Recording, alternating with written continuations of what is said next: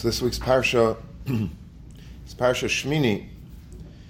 Right at the beginning of the parsha, it says, "Vayhi bayom hashmini, Kara Moshe Aaron Ulavanov." It was on the eighth day, and this is when Moshe Rabbeinu called and summoned Aron and his sons to come for the very first time to do the avodah in the Mishkan. This is a very exciting and historic day, not just for Klal Yisrael then, but for the entire world. In fact, the Gemara in Megillah and Daf Yud Amid Beis says that that day, Yom Hashmini, the eighth day of the Miluim, after seven days of sort of warming up for this moment, when Moshe Rabbeinu, every day of the seven days prior to Rosh Chodesh Nisan, erected the Mishkan and then took it down and erected it, and they were sort of like making sure that they were ready for this final day of the eighth day of the Miluim, which was Rosh Chodesh Nisan. This was a day, says the Gemara, that there was simcha l'fnei HaKadosh Baruch Hu. There was such joy before HaKadosh Baruch Hu, ki yom brias shamayim va'aretz. Apparently, the day that HaKadosh Baruch Hu created heaven and earth was a very joyous day as well. This was actually the culmination of HaKadosh Baruch Hu's Ratzon. HaKadosh Baruch Hu, before the world was created, was very much here. He was always present. V'hu haya, v'hu haya, v'hu yeh. But HaKadosh Baruch Hu wanted a world, and he wanted a place that he could dwell, as it were, and find creatures that would proclaim him as Melech, creatures that were Bali Bechira, that had the freedom to choose right from wrong and yet would decide to follow him. That was a very joyous day when the world was created and Adam was created. Obviously, uh, that didn't work out too well. The first day of Adam's uh, existence in this world, him and Chava committed a terrible Avera. They ate from the Eitz Hadas, and from then on, sort of the world devolved from a makom that was Hashras Hashchina, that was designed for Hashras Hashchina, to a place that sort of HaKadosh Baruch Hu was banished from this world, and he removed himself one step at a time until he was back up in heaven, and this world was sort of Uh, without that special Shechina dwelling here because of that Avera. And then finally on this day, the Yom Shmini L'Miluim, HaKadosh Baruch Hu was sort of a, allowing us to atone for that initial sin of Adam, and he's coming back down again. So this is a very historic day in history. It was the happiest day since that first attempt at bringing the Shechina down by the day that the world was created. HaKadosh Baruch Hu was allowing himself to come down to this world again. It was like a new world order, a new experience that HaKadosh Baruch Hu was granting us the ability to atone for everything that happened prior to this. And so it was a great, joyous event, the Shmini L'Miluim. And the Gemara elsewhere describes how there were so many crowns that were given to this day. It was a day of firsts. You know, sometimes there is a, a book of uh, first things. It's a very special thing. The first time this ever happened in history, the first time that ever happened. This day of Shmini L'Miluim was many, many firsts. It was the first day of Karbanot, the first day of the Mishkan. It was the Yom Rishon. It was a Sunday. It was the Yom Rishon of, of, and they discuss why that's so significant. But there were many firsts that took place on Yom Shmini. And so it was a day of great joy. And with that as a background, by Vayhi bayom hashmini, this special day was the day that Kara Moshe Aaron Ulavanov. It was the day that Moshe Rabbeinu says to Aaron and Banav, okay, it's time for you to start doing your avodah. This was the first time that Karbanos were brought in a formal way. We brought Karbanos on Har Sinai. Adam HaRishon brought a Karban. Noach brought a Karban. Uh, the Aves brought Karbanos. But the first day that officially, opening day of the Mishkan, that the Karbanos that will be brought were really, as HaKadosh Baruch Hu wanted, l'reach nichayach l'Hashem, this was the first day. And so Aaron and, and his children had this special zchus of leading and bringing the Karbanos, and it was all with a backdrop backdrop of Vayhi bayom hashmini. It was the eighth day. It was the day that there was great joy. And I believe that this is a very significant point to be made. There's a Rambam in Hilchas Klei HaMikdash. The Rambam says in Parak Hey Halacha Tesvav, Ukeshe Yigdal HaKayin, speaking about the avodas ha-kaihanim.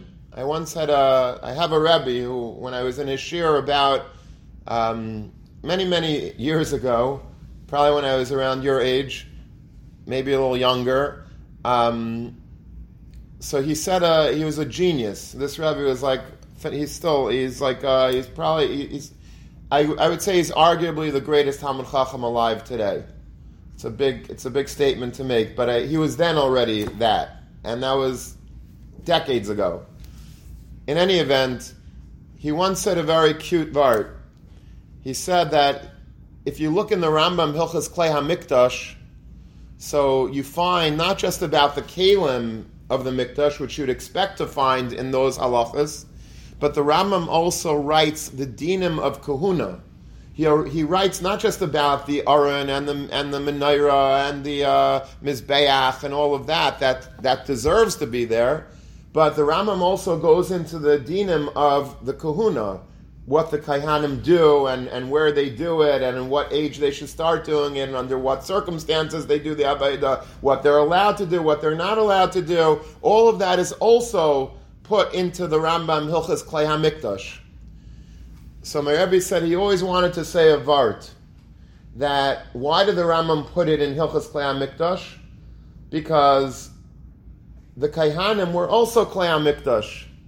There was a Menorah, and there was a Mizbeach, and there was an Aron, and there was all of the the physical utensils that were part of the of the Mikdash. That's Klei HaMikdash. But Kaihanim were also tools of the Mikdash. They were also instruments of the of the of the Beis Hamikdash. They were human instruments. They were the ones that were performing the daily avodah in the Beis Hamikdash. So they're also Klei Ha Klei HaMikdash. That's why they deserve to be in the Rambam Hilchos Klei HaMikdash. He says this vart was my favorite vart, or he really liked the vart a lot until the Frankel Rambam came along when it was published, and it ruined the whole vart. Why? Because what the Frankel Rambam did was, and the Frankel Rambam is a masterpiece. It's a masterpiece on many levels. They went through all the ancient texts of the Rambam and perfected it and put all the Shina and Neschais in it, and they got everything a thousand percent right. They had a team of scholars that worked on this for decades, making sure that every letter of the Rambam is meduyek.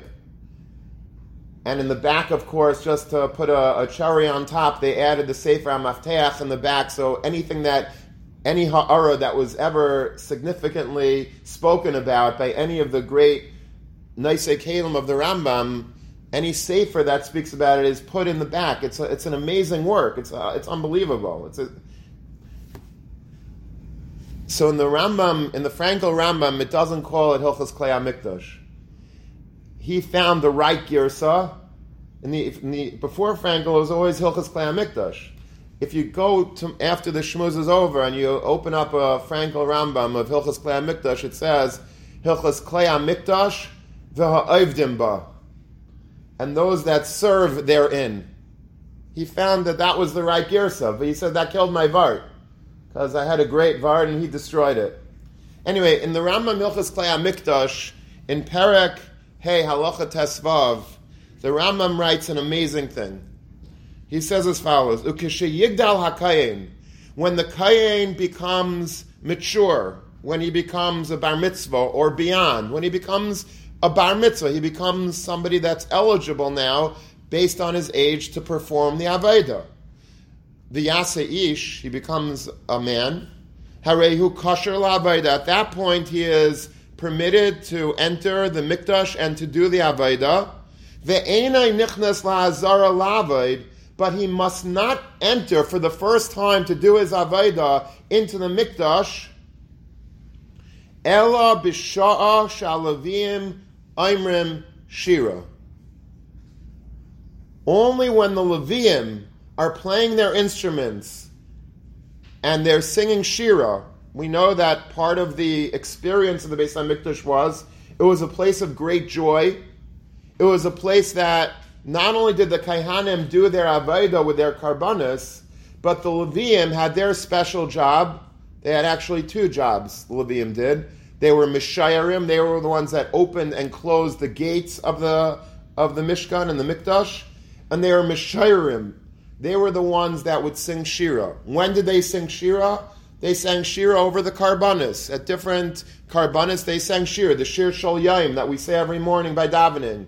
Hashir Shal Levi'im Hayu Aimrim B'Beis HaMikdash. This was the Shira that they said in the Beis Hamikdash every day. There was a daily Shira.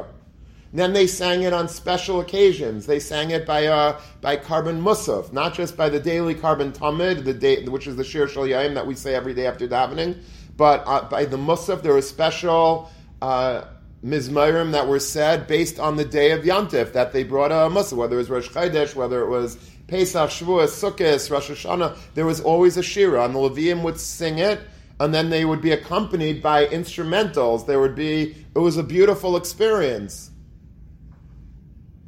By the Karban Pesach, the Levi'im would sing the Hallel, while the Kaihanim were shechting the Karban Pesach.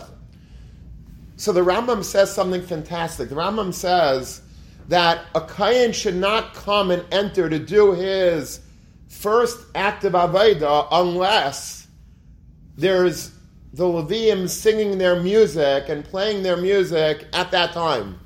So let's say I'm a bar mitzvah boy and I want to, it's exciting for me, I get to go and do the avodah in the Mikdash. I'm a kayin, I want to do my avodah for the first time. I want to, um, you know, help out with the karbanos.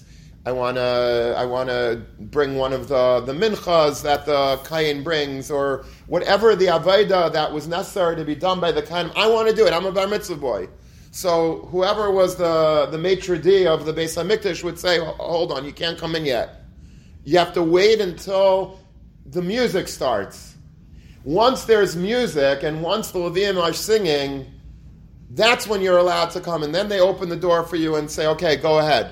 But if there's no music, this bar mitzvah bacher kayin is not allowed to come in to do his his first avodah. Maybe tomorrow he can. But the first time that you come into the mikdash as a kayin to do your avodah, it has to be what? It has to be joyous. It has to be happy. There has to be an assurance that the environment, that the avira in which the kayin is coming to do his avodah for the first time is pure joy. There is Levi'im singing. And I was thinking that perhaps that's the reason for this very first line, this very first pasuk in this parsha. When did Moshe Rabbeinu call Aaron and Banav to start doing the avodah in earnest? Vayhi bayom hashmini. It had to be that day of great joy. The day, as the Gemara says, that was never as joyous since ha-Kadosh Baruch Hu created heaven and earth. That is the only time that Aaron and his children may enter to do his avodah. Aaron didn't come into the into the situation because it happened to be Yom Hashmini and that was the day to do the avodah. Yom Hashmini was the happy day, and that's why that was the day that now Aaron was permitted to enter to do the avodah.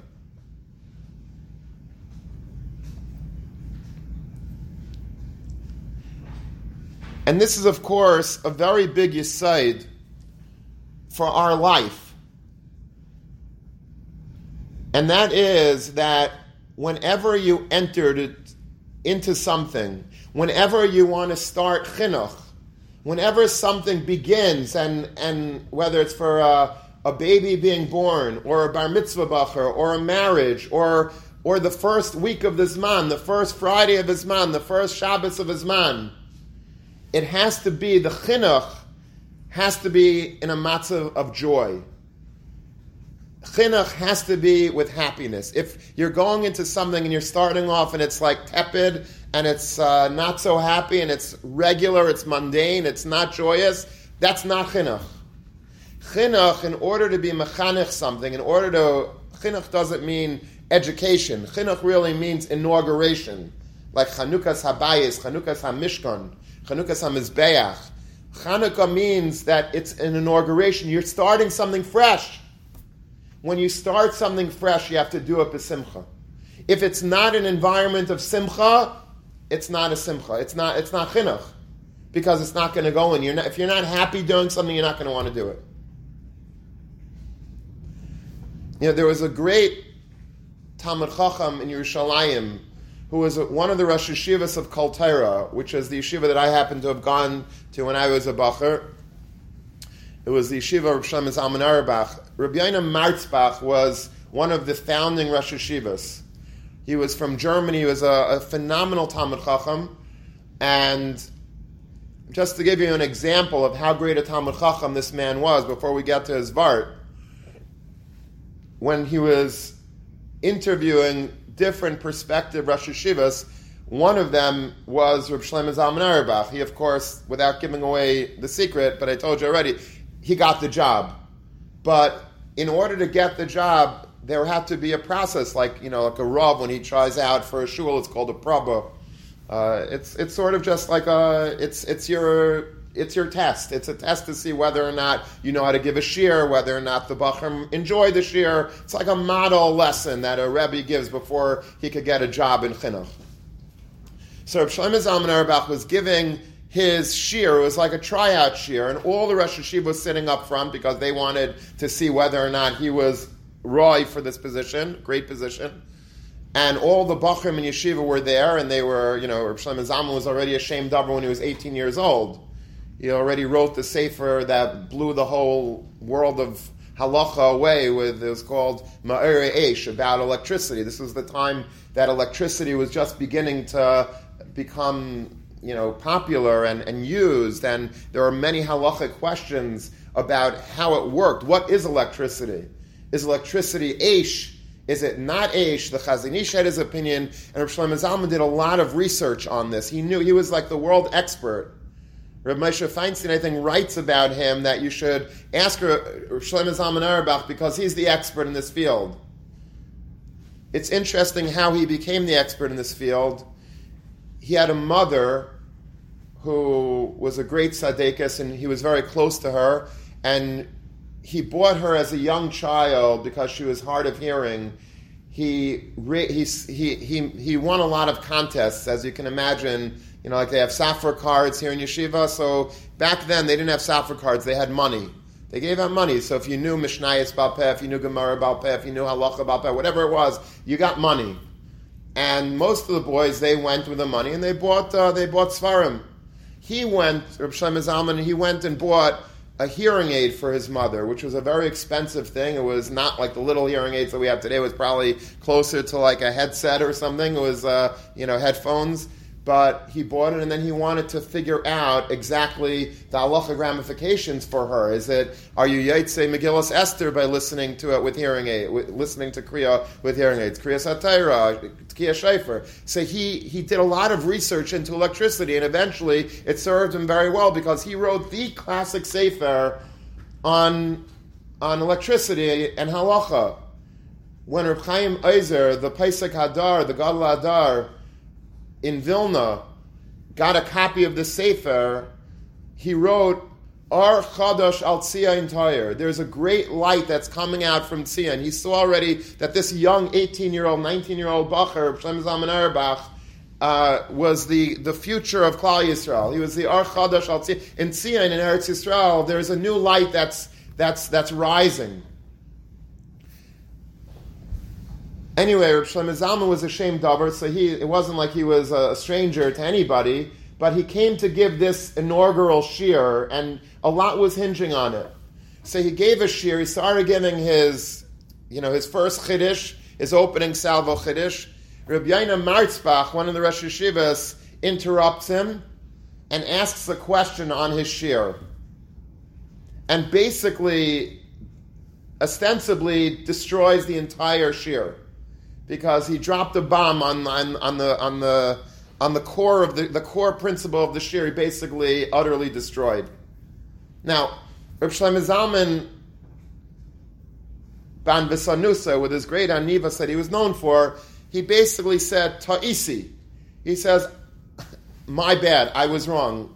Rav Marzbach is right, I'm wrong. And then he he basically said another shtickle tire, or he continued the shir, but without using that principle that he was trying to uh, to develop.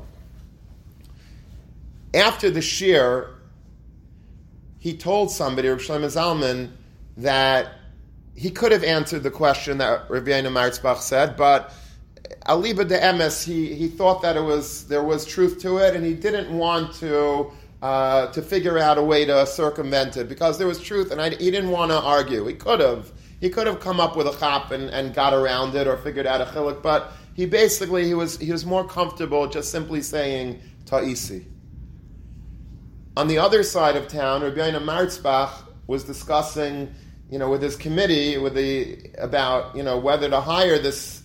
this young Rav Shlomo Zalman for the position of the, the Rosh Hashiva of Kol Torah, and he said, and they said, well, I don't know, you destroyed his shir camp, doesn't boat, so he says, are you ridiculous? He says, we're giving him the job because he said Ta'isi. That's the type of person that we want. We want somebody that's intellectually honest, that has the honesty and the morality and the integrity with Torah to be able to be Ma'id ala Emes, whether or not he could have gotten around it or not. I'm sure he could have figured out a way around it. But that simple one-word answer of Ta'isi makes me want him as Rosh Yeshiva, and they hired him. And the rest is history. He made Kol Torah into the great yeshiva that it was. He put it on the map. But that's who Rav Yehuda Marzbach was. And listen to the vart that Rav Yehuda Marzbach says based on the Rambam that I told you in Hilchas Klei HaMikdash. He says that I think that the entire simcha that we make for a bar mitzvah is rooted in this Rambam. It's a funny thing. Like a bar mitzvah boy turns thirteen. He didn't really accomplish anything in life. It's not like he did anything. He just aged. He just he became thirteen. And what do we do? We make a big simcha for him. And you you know if you're you know and in America, I think it's sort of a given that you make him uh, you know a party with a with a with a band, or at least a one man band. And there's dancing, and there's and there's a meal, and there's a Shabbos, and there's a this, and a and, and gifts, and and and a pshetel, and it's a whole maimed. It's a whole thing. What do you do? He turned bar mitzvah. Why, that's such a big accomplishment? I understand, you know, you got married, that's something. But bar mitzvah, is, he just aged. He turned thirteen, so you make him a big bar mitzvah. What, what's going on? So Rav Marzbach says that this is the site of this bar mitzvah, this simchas ha-bar mitzvah. Where do you find it? What's the makar? Where do you show me a makar for that in the Torah? He says, I believe it's this Rambam. That the Rambam says that when a Kayin kishayigdal v'yase ish hayu k'kosher la'avayda but ve'enai nichnas la'azara la'avayd ela b'shash ha'levim aimrim shira. He is not allowed to come into the azara to do his avayda unless there is an an atmosphere of happiness, of joy. Otherwise, we can't allow you to enter. I'm sorry, we, you don't come into this Aveda, unless there is happiness, unless you hear the Levi'im singing their Shira and their Zimra, there's no place for you coming in yet. Because if you come in, it has to be with joy. Chinuch has to start with great joy. If I'm being mechanech, a young child, to be happy with his Aveda, with the fact that he's a bar mitzvah, that he's entering the portal of holiness, of service, to HaKadosh Baruch Hu, being a bar mitzvah, that means being somebody that's now eligible to do the mitzvahs of Hashem, that's tremendous. But if there's a vacuum of simcha, if it just happens like, you know, and you can hear a pin drop, and it's not with excitement, and it's not with enthusiasm, and it's not with great joy, then we don't allow you to come in. Because chinuch, inauguration, has to be done with simcha, with happiness. And so we make a very big hoopla around the bar mitzvah because that's the way you enter Avodah. You don't enter Avodah unless it's with joy. You're not allowed to. It has to be with joy because hopefully if we make it really enjoyable and geshmak for the boy, he said, wow, look at me. Everyone's happy for me. There must be something great going on. Now he's going to enter and he's going to really want to do it well, hopefully. But if there wouldn't be that simcha, then, you know, it might not be that way. It's interesting, just while we're on the topic of Levi'im and their Shira, when my Bechar, Shlomo Zalman, uh, when he was turning bar mitzvah, so I took him to Eretz Yisrael for his Hanachas Tefillin, and, you know, just me and him, and we went to uh, the Kaisel for the first time when he put on Tefillin for the first time. And then I went, uh, I think that day or the next day, we went to Reb Chaim Kanievsky to get a bracha. And somebody, you know, you need a lot of pull to get a special meeting. I, I happened, it was just Siyat Dishmaya, we met somebody on a bus somewhere else that was going the next day to Reb Chaim, and he had pull. So on his coattails, we were able to get into Reb Chaim. And so I was like sort of standing in between my son and, and Reb Chaim Kanievsky. We have very nice pictures of it. And I was like the interpreter between, you know, my son and him. So, uh, you know, he was asking questions about, you know, what his name is, what he does. So I, I just mentioned that, you know, he's a Levi. My family are Levi'im. And he jokes. He was, he's very, you know, he has a very sweet sense of humor, Reb Chaim. So he says, "Do you have a good voice?" So we laughed. And then he said, "I'm going to give you a bracha. And the bracha is that you should be zeicha to sing Shira with the Levi'im in the Beis Hamikdash, Emitz Hashem." It's a beautiful bracha. But that's the bracha to give a bar mitzvah bacher. Because a bar mitzvah bacher needs to have the Shira of the Levi'im. You have to have the music in your ears to be a bar mitzvah bacher. In order to come in and to have those booster rockets to get you for your whole life to be putting on tefillin with a geshmak, and to be eating matzahs with a geshmak, and to do kibbut aveim with a geshmak, and to and to learn Torah with a geshmak, you need to have a lot of joy that sort of boosts you into that atmosphere. But if you don't have those rockets propelling you, then you could do it, but it's hard. It's much harder.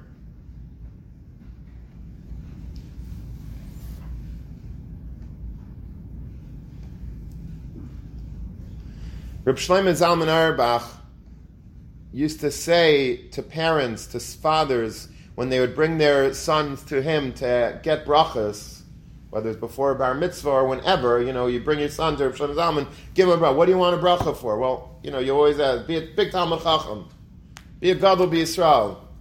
So Reb Shlomo Zalman says, no, that's not the bracha I'm giving your son. And he did this all the time. He says, I'm telling you, he said to the father, make him smile. Make him happy. Make sure that there's joy in his life, and then he could do anything he wants. If he's not happy, if he's a miserable person, if he's sad, if he's depressed, if he's if there's trouble at home, then you're not going to be able to, to do your avodah properly, because his mind is going to be so scarred from all the sukkots and pesachs and yom kippurs and rosh hashanahs that went bad. Make sure that he's happy. Make sure that he sees that Torah is geshmak, that mitzvahs are geshmak, and he's going to want to do it. So my bracha is that he should be a happy child. You should raise him happy. Be mechanech him happy.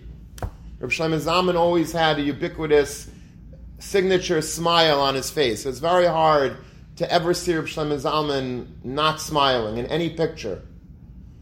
Generally speaking, he was always with a smile, and he said that was like the default position.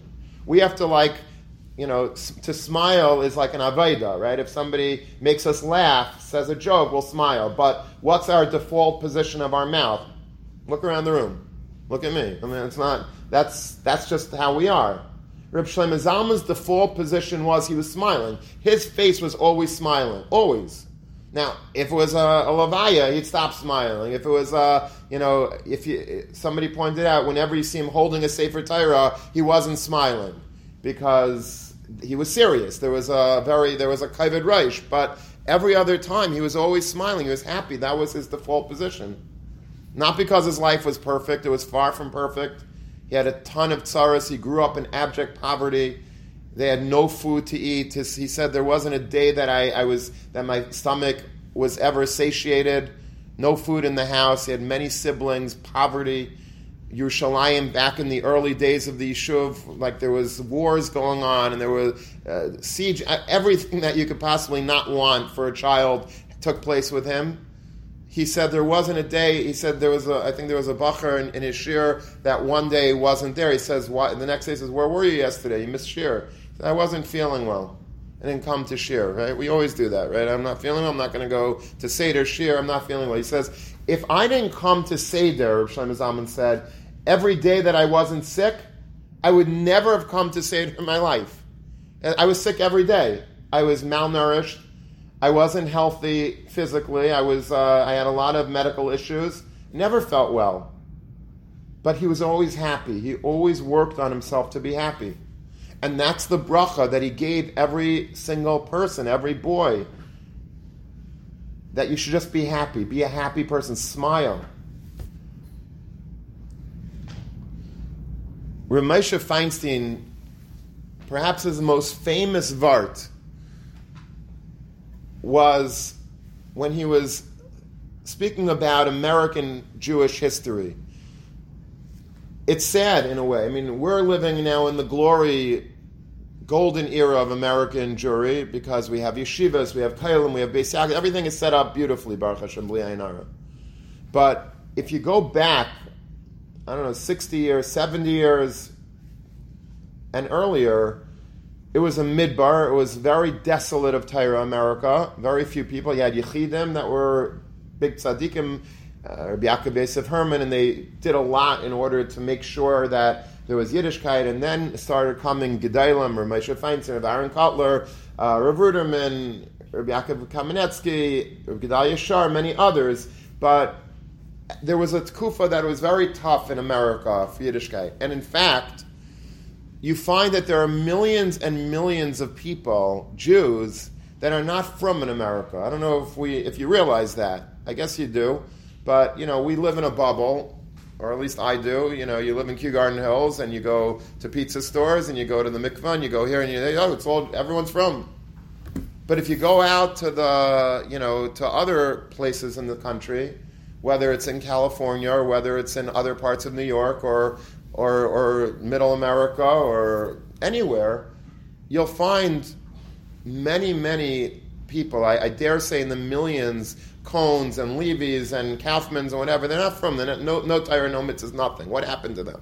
And the Kiyuv movement in America, you know, tries and, and always have, has tried since it started to bring back these souls. But what happened to them? Why did they get lost?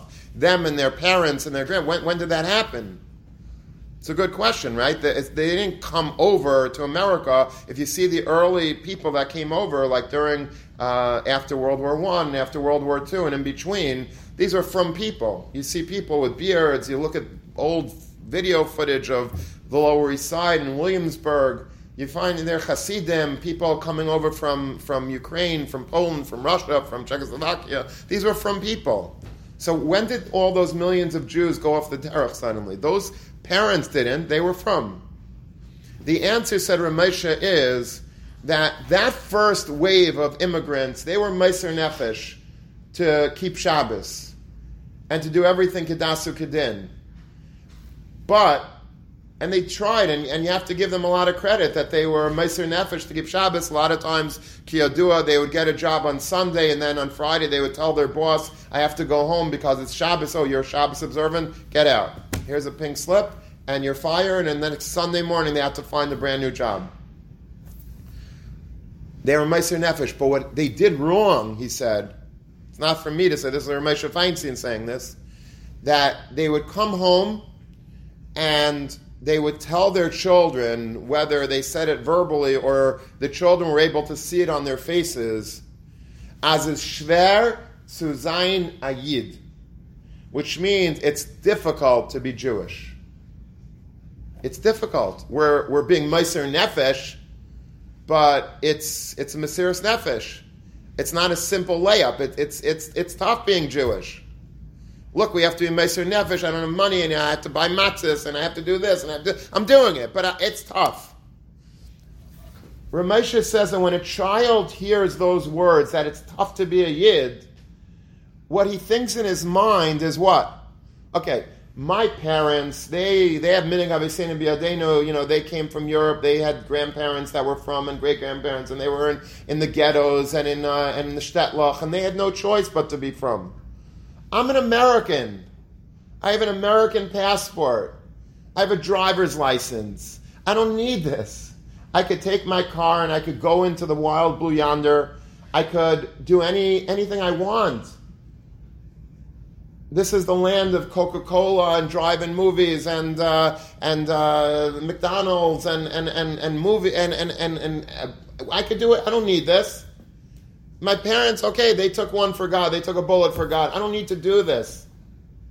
And so they peeled away from Yiddishkeit because they felt that it wasn't geschmack to be a Yid.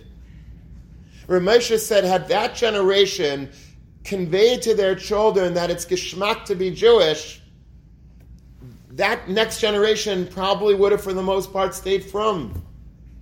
But because they didn't enter into the avodah with the Shiras HaLevi'im, they didn't hear the joy. They didn't see it. They didn't see the happiness. And the they, they just saw misery, and they saw discomfort. They saw difficulty. I don't want to enter the portal of Chinuch with difficulty. I want life to be good. I want to enjoy my life. If I see my parents loving Yiddishkeit, enjoying it, doing it with a geschmack, when they go by a lulav and esrog, they're, they're, they're excited to do so. And they're not complaining, oh my gosh, these lulav master again, you know, one hundred bucks I have to spend on a lemon? Or matzahs, how many people, are, you know, forty dollars a pound for matzahs? And it's true. I mean, it, you know, it, it's not that it's not easy. It's not easy. It's not easy. But when you convey that to children, when they hear that, what they're really hearing is, you don't like what you're doing. And I don't want to not like what I'm doing. I want to like what I'm doing. When parents are enjoying what they're doing, when Rabbeim are enjoying what they do, if a, if a Talmud sees a Rebbe and he's in love with Torah, it's geschmack for him, it's Geim Chayenu, he's going to want to also learn and, and, and maybe be a Rebbe someday. If he sees Rabbeim are like, you know, complaining about their salaries all day and, you know, and, and, and, you know, and not enjoying it and like not, then they don't want, then why, why, why would I want to do this? That's the way, that's chinuch. Chinuch means to show a Talmud that it's geschmack to do avodas Hashem. That we don't allow you to come in to do your avodah unless there's the Shira that's playing loud and clear in the atmosphere. Aron and Ubanov were not allowed to come in unless it's Yom Shmini L'Miluim. It had to be that joy for them to start their avodah, because without that it ain't going to fly. Tell you an amazing story about Reb Moshe that I think ties in very nicely with this vart of that he always used to say constantly. It's a shmertz zayin yid, and you find it, by the way, in his Svarim, in Darash Moshe, in his, which is a sefer on Chumash. In a few places, he alludes to this. You cite how you have to mechanech children that it's geschmack to be a yid, that it's you're you're the luckiest person in the world if you're from. So listen to this story. Reb Moshe was sleeping one night. It was eleven thirty at night. He was asleep. There were some kids that were like a shtickle off the derech, and they were prank calling rabbanim randomly. They had a list of rabbanim, and they just like were calling them with like random made up shilas, but just to make fun, like just as a as a you know crank call, a prank call. And one of the people on the list was Reb Moshe. So you know, they gave, there's a group of guys making, they said, okay, they, Chaim, you call Rabbi Feinstein. He says, I should call Rabbi Feinstein? He says, yeah, it's your turn. I, you know, we, I did, uh, you know, this Pesach, he did this Pesach, now it's your turn, Rabbi Feinstein. He says, it's eleven thirty and I should wake the Gadol Hadar. He says, I might be off the Dara, but I'm not stupid. So he says, yeah, it's your turn, call Rabbi. So he calls Rabbi. The Rebbetzin answers the phone. And she says, um, you know, my husband's sleeping. Is it very important? So he pauses a second and says, yeah. He says, she says, I'm going to wake him up for this? Yeah, wake him up. Okay, so so far lightning didn't strike him for some reason, but he, uh, Ramesha comes to the phone, he says, what, he watches Nego Vasu, he says, comes to the phone and says, what's the Shiloh, what's the emergency? So this boy makes up some random, like, ridiculous question to ask. Ramesha is very smart, Kiyadua, and he, he hops right away, this is like some bogus crank call that this fucker was making. So he basically, Ramesha says to him, what yeshiva do you learn in? So he's, you know, he didn't really want to tell because he didn't want to get in trouble. Anyway, after a while, he told him which yeshiva he goes, is what, what Shira, who's your Rebbe? Said which, what his Rebbe's name was. What Gemara are you learning? He was lucky that he knew what Gemara he was learning. He says, do you know what daf it was? He said, I think it's daf hey. Anyway, so Ramesh says, I'll tell you a question on, on daf hey. And he he tells him the question. He says, did you understand the question? He says, no, I don't really know the Gemara. He says, Ramesh says, okay, this is eleven thirty at night. Ramesh Feinstein says, get a Gemara out, and I'll get my Gemara out. Not that Ramesh needed a Gemara, but he says, and let's learn let's learn what you're learning together. And Ramesh went over the Gemara once and says, did you chop the Gemara? He says, no. Let's do it again. Learned it again. Now you got it a little bit better, but not really. Let's do it again. Did it again and again and again, like the Gemara in Erevin, you know, prayed, uh, um, or prayed. Uh, he taught a Talmud four hundred times. I don't know if it was four hundred times, but it was it was a lot. So after he chopped the Gemara really well, so Ramesh says, "Okay, now you're ready for my kasha on this Gemara." And he, he he explained the kasha again, and the boy, like, it blew his brain open. It was like, wow, that's an amazing question. I didn't chop at first because I didn't know the Gemara, but now that you explained to me so perfectly the Gemara, now I understand so clearly the kasha that you're asking. So Ramesha says, tomorrow I want you to ask this kasha to your Rebbe and Shir. So the boy was so happy. Ramesh was mechanechim, that it's so geschmack to be a yid by the time he hung up the phone. And he ran to yeshiva the next day. This boy was like the biggest troublemaker in yeshiva. He ran to yeshiva the next day, and he, his Rebbe, you know, he, the Rebbe starts saying the Gemara again. This boy knew the Gemara cold. He raises his hand. He says, Rebbe, can I ask you a question? He says, you want to go to the bathroom again? Okay, go to the bathroom again. He says, no, no, Rebbe, I have a question on the Gemara. He says, What which Masechta we're doing? What, what do you mean you have a question on the Gemara?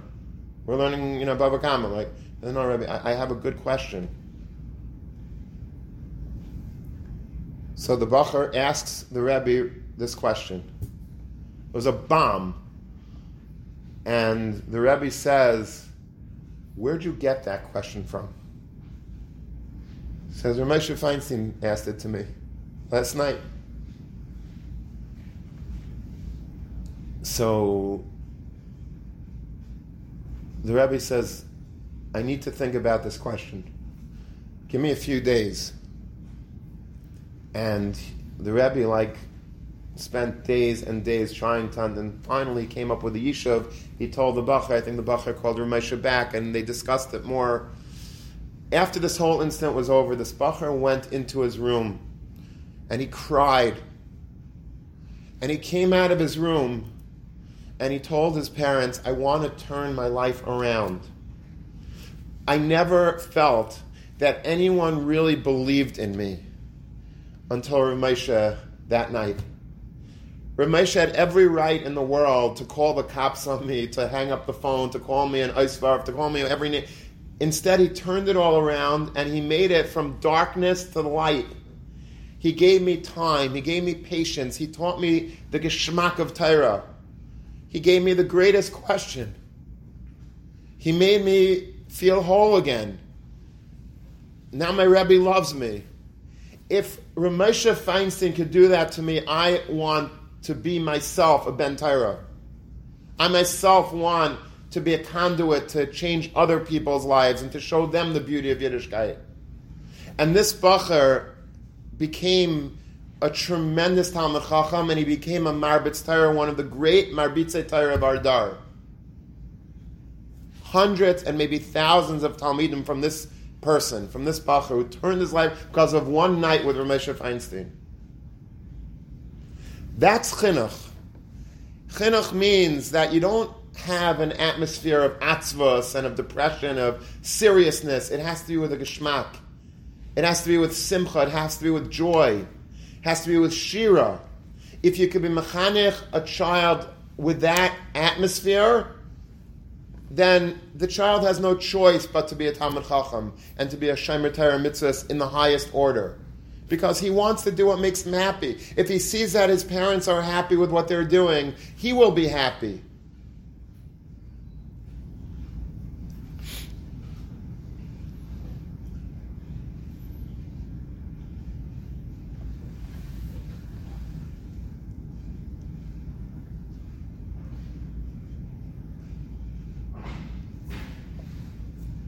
That same Rebbe that I told you had this vart about the Klei HaMikdash, the genius Rebbe that I told you about before, he was a Rebbe, and I think I said this not too long ago, but he had a, a tremendous upbringing. Him and his siblings were all Gedai, and are all Gedalei Torah. They're all Rosh Yeshivas in the greatest Yeshivas in Eretz Yisrael, Mechabrei Svarim, tremendous, tremendous amkus and bekios in learning. Unbel- like I said before, he's arguably the greatest Talmid Chacham. It, not, but it wasn't just an accident. Every one of his siblings are also tremendous Talmid Chachamim. And next door to their house was a, a very big Rosh Yeshiva who was not successful in raising his children or his child to be a Talmid Chacham on that caliber and, and nowhere near that caliber.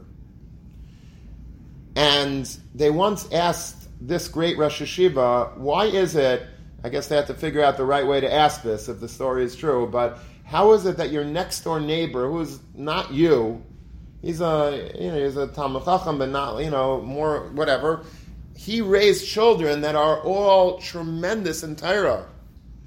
And your ch- child is not. What happened? What's the difference? You would think it's the opposite. And this great Rosh Yeshiva, who I'm not going to say his name, obviously, because I want to protect his kavod, but he's one of the greatest Rosh Yeshivas of his time, if not the greatest, said the following. He said that my neighbor, on Friday night,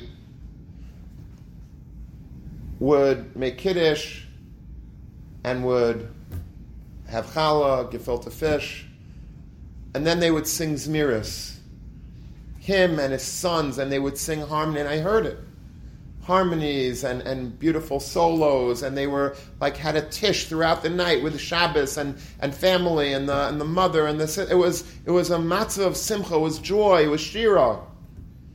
And when he raised those children in that matzah, they they became great gedalim, because they were a nischanich in a in a situation, in a in an atmosphere, in an ecosystem of joy.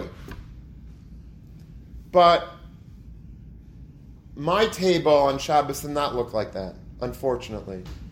Says we had the challah, fish, kiddush, piece of chicken, and I maybe one one zemer quickly. I'll be to Yaitu Zayin. Maybe I said a vart, benched and ran to my Rambam. And I thought that I was doing the right thing. I thought, you know, this is what the Ratzon Hashem is. You got to learn Torah at Shabbos to learn. He says, but it didn't work. Children need to feel happiness and joy in order to... It's more important sometimes to sing Zmiris with your child and to make them smile than to say, sit down, let's let's learn what you did this week. It's not a father's job. A father's job is not to be a Rebbe. It's nice also to teach Torah. There's a mitzvah of Shinanta, but that's not, that's that's after. But there has to be a foundation of happiness that a father and a mother bring into the home. The Stipler Goin used to say that the secret to raising great children, and he was obviously an expert in this. Look who he raised. The Stipler is the father of Chaim Kanievsky. He says the secret, the formula to raising great children, I'll give you the secret formula. You know, like Coca-Cola, it's a secret formula. Nobody really knows how to make Coca-Cola. It's like, it has to be like a committee. One guy each knows the, the recipe, and, you know, and, and it's kept in some vault in order, because they don't want anyone getting near the secret recipe, the secret sauce of making Coca-Cola. This is how you make a child that's going to be a gadol. Here it is. Here's the, the formula. fifty percent tefillah, to daven that that child should be a Talmid Chacham, and and fifty percent shalom bayis. There has to be harmony, not just between a husband and wife, but between parents and children, parents and uh, and grandparents. Every there has to be harmony in the house. If there is harmony and tefillah for those children, that's the, then you have the sunshine, and you have the rain, and you have all of the right conditions, so that Torah and children could bloom in that house. If you don't have shalom bayis, or you don't have tefillah, or you don't have either, it's very difficult to raise children in that atmosphere. Now, I know you're thinking to yourselves, okay, great. Um, you know, at least those of you that might not have had that experience of that joy growing up, and you would not be in the in the minority if you weren't. I think you'd be in the vast majority, because life is stressful, and parents don't always have that ability to smile all the time, nor should they or could they. But a lot of us have not had that beauty of Torah mitzvahs growing up. Maybe we had it in Eretz Yisrael, maybe we had it here, maybe, but I'm not giving the schmooze for today and, and going back in history. That we can't change. What's past is past. I'm giving the schmooze so that when you yourselves become fathers, Mirza Hashem, whenever that time is, you should remember this. You should raise your family in joy. Make it happy. Make it geschmack. Show them how beautiful it is. Even if you're not always feeling it, fake it. But make sure that Sukkot is geschmack, and Pesach is geschmack, Rosh Hashanah is geschmack, that you're bringing all of the Birchas Mayadecha to your home every Shabbos, every day, every supper. You put your phone away and you say, you know, a funny story, a joke, and you, you make the kids laugh a little bit, you tickle them. You bring joy to the house. And that's how you raise healthy children. That's chinuch. Chinuch is not how much Torah you inject into their brains. It's how much love and happiness is injected in their heart. And it's also, I might add, very important not just to bookmark this for when you're married with children, whenever that is, but it's also important today. Because as members of a yeshiva, we're all in this laboratory of chinuch. This is what we are. This is really what it all boils down to. What are we doing here? We're doing chinuch. We are involved in chinuch. In order for us to want to learn, and in order for the yeshiva to be a, have that atmosphere that's conducive to learning, first Seder, second Seder, night Seder, Erev Shabbos, Sunday, Shabbos, Yom Tov, there has to be joy in the yeshiva. There has to be that we're Kara Moshe Aaron Ulavanov on Yom Hashmini. This is the Yom Hashmini. Every day is Yom Hashmini in Miluim in the yeshiva. That's what a yeshiva is supposed to be. It's a place of happiness. If yeshiva is depressing, if it's lonely, if it's morbid, if it's quiet, it's not a yeshiva. The Alter from Slobodka used to make his yeshiva a place that was mole simcha. It was a, a place that was bursting with joy, and that's why, not coincidentally, he raised the Gedalim of, of America, of Eretz Yisrael, of Europe, people like Rav Schachter, Rav Kanetsky, Rav Ruderman, Rav Huttner. Uh, the list goes on and on.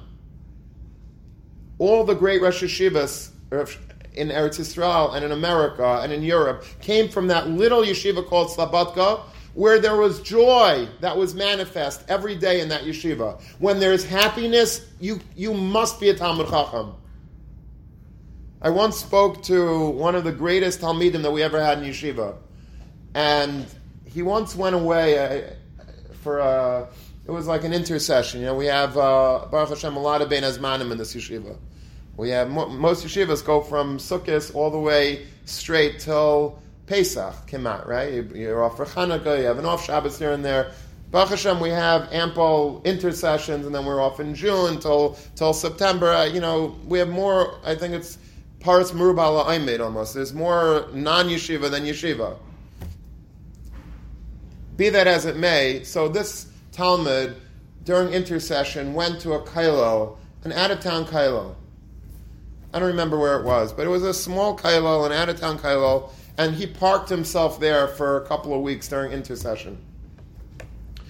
And when he came back, I shmoozed him. I said, "No, you know, how was your ben hazmanim? How was your intercession?" He said, "It was unbelievable." He says, "Unbelievable." I said, "What did you do again? You went skiing?" He said, "No, no, no." He says, uh, "I went to this out-of-town kailel." I said, "So tell me what your hargish was. What was what, what was your impressions of that experience?" He says, "Besides for the intensity of the learning that that blew me away," he says, "there was such joy there. All of these avreichim that were not wealthy, they weren't climbing a corporate ladder, they weren't making it, they weren't driving Teslas and, and Lambos. So they were living simply, but they were so happy. They were singing as like they were, you know, walking from their table to the Svarim Shrank to look up a, a Rishon. They were, they were singing. It was joyous." And that experience changed that bacher. That bacher, when he was finished learning here after many years, he went to Lakewood. Today he's he's one of the Mitsuyanim of Lakewood. He's perhaps one of the greatest guys learning in Lakewood today. I'm still in very close contact with him. I just emailed him yesterday. From the Mitsuyanim of Lakewood. All because he, he saw that there's joy. When you see joy, you want to be a part of it. If we would be able to sit together, not me, you guys, from the grassroots, and figure out how to make the Beis Medrash the hub of activity, the place of joy in the yeshiva. This is where you want to be. You don't want to be in the game room, in the hub, in the this and the that, you in the hangout. You want to be in the in the Beis Medrash because that's where the action is. That's where people are steigen. That's where they're happy. That's where there's joy. That's where they're singing. That's where I want to be. That's chinuch. That's what a yeshiva is. We're starting out a new zman now. It's a short zman. But that's good when it's short. That means that we have a, it's not verschlepped. We can we can accomplish a lot in a short amount of time, concentrated. If we could put our heads together and figure out how to make music in the Beis Medrash, how to make it joyous, that I want to come into the doorways of the Beis Medrash because it's always geshmak. There is a kol Torah there. Bayom uvalayla. That would make this yeshiva the greatest yeshiva in the world. Because that's the secret to chinuch. Figuring out how to make something exciting, happy, enthusiastic, joyous. That's the secret to any success in life. If you can get your customers in the door and happy to be there, you're a millionaire. So we don't have to wait to be fathers and grandparents and make it. It's today. It's hayayim la'asaisai. It's incumbent upon every member of any yeshiva in the world, but we're talking to this yeshiva, to make it happy in the Beis Medrash. To make it simchadik. And when people are walking around happy, excited to learn, pulling other people into the shir, into the chabura, into telling a chiddush, into whatever it is, the more that we're excited about it, the more other people will magnetically be pulled into the Beis Medrash. And they'll want the yeshiva to grow, and they'll want to grow with the yeshiva, and that's that's what it's all about in a nutshell. Make people happy, and they'll want to come. The greatest recruitment technique is not going to Eretz Yisrael and giving a great speech and a great drush and a great, you know, and, and, and thinking that that's going to bring the boy. The greatest recruitment is when the guys in yeshiva are happy. There are shayaris, matzias. The whole world will know that Lander is a place that guys are happy. It's Geschmack in, in Lander. It's it's it's a yeshiva, and they're excited to be here. And Baruch Hashem, we're doing very well. Don't get me wrong. This is not a hesped for Lander. We're doing very well. But there's always room for improvement. There's always room for improvement, and you are the dar currently that must improve it if you want to be a part of yeshiva. You could be one of the guys that are not here. I'm sure there are many guys that are not here for whatever reason today. And, you know, and they just, they're they're here in name only. They're matriculated on a list somewhere, and uh, and they'll graduate with the same diploma as you got after the end of their experience. But they're not fooling anyone by not being here. They're fooling themselves. But you, if you could figure out a way to pull them in and tell them, you know, you have to come to the Mashgiach Shmuz. It's, it's, it's amazing. Or you have to come to the Shir Klali because, you know, you're going to be amazed. Or you have to come to Night Seder because there's a lot going on.